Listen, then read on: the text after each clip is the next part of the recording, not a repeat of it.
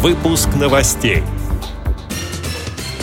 Республика Чувашия получит 163 миллиона рублей на приобретение лекарств и медицинских изделий для социальной категории граждан.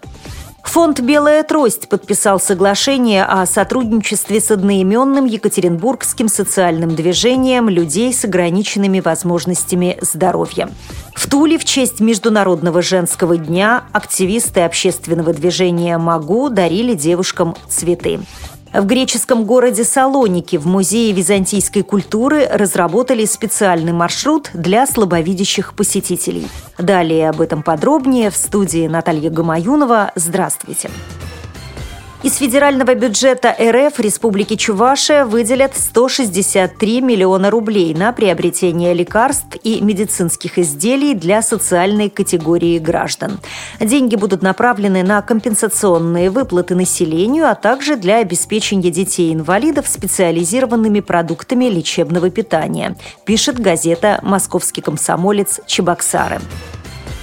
Президент фонда «Белая трость» Александр Рявкин подписал соглашение о сотрудничестве с главой одноименного Екатеринбургского социального движения людей с ограниченными возможностями здоровья Олегом Колпащиковым.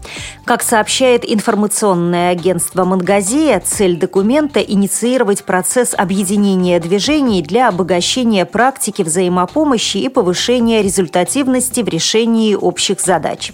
Цитирую слова Александра Рявкина. «Большая децентрализация и слабая взаимная кооперация уменьшает тот потенциальный результат, который мог бы быть достигнут, если бы все мы работали сообща. Участники движения «Белая трость» в Екатеринбурге ведут большую практическую работу по поддержке граждан с ограниченными возможностями. Это и ежегодные парусные регаты, деловые и спортивные игры и кулинарные поединки. Надеюсь, что данные Данное соглашение станет импульсом консолидации всех движений, помогающих инвалидам по зрению. Туле активисты общественного движения «МАГУ», люди с ограниченными возможностями здоровья и волонтеры провели праздничную акцию в честь Международного женского дня.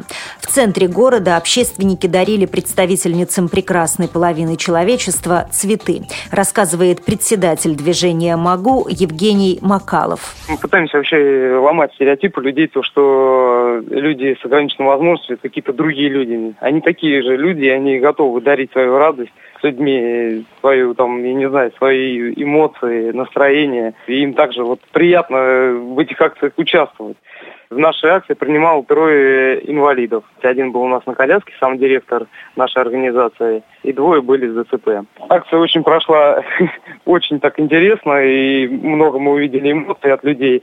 Ну, были, конечно, и положительные, как и отрицательные, да, то, что не все люди еще готовы воспринять то, что к ним подходит человек с инвалидностью, дарит цветы. Некоторые прям вот видно пытались отвернуться, пройти мимо, но все равно, конечно, большинство реагировало нормально молодежь адекватно реагирует, и люди уже в более таком пенсионном возрасте. Для них это вообще была наша акция, прям такая вот радостная. Зарубежные новости. В греческом городе Салоники в Музее византийской культуры теперь проводят аудиотактильные туры для людей с проблемами зрения.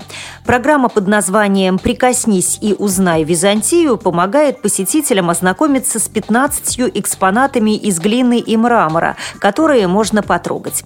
Портативные аудиогиды, которые выдают при входе, способны провести экскурсию на четырех языках – русском, немецком, английском и греческом русском. Сопровождающим лицам вручают печатные издания. В летний период Музей византийской культуры в Салониках работает с 8 до 20 часов, сообщает сайт travel.ru.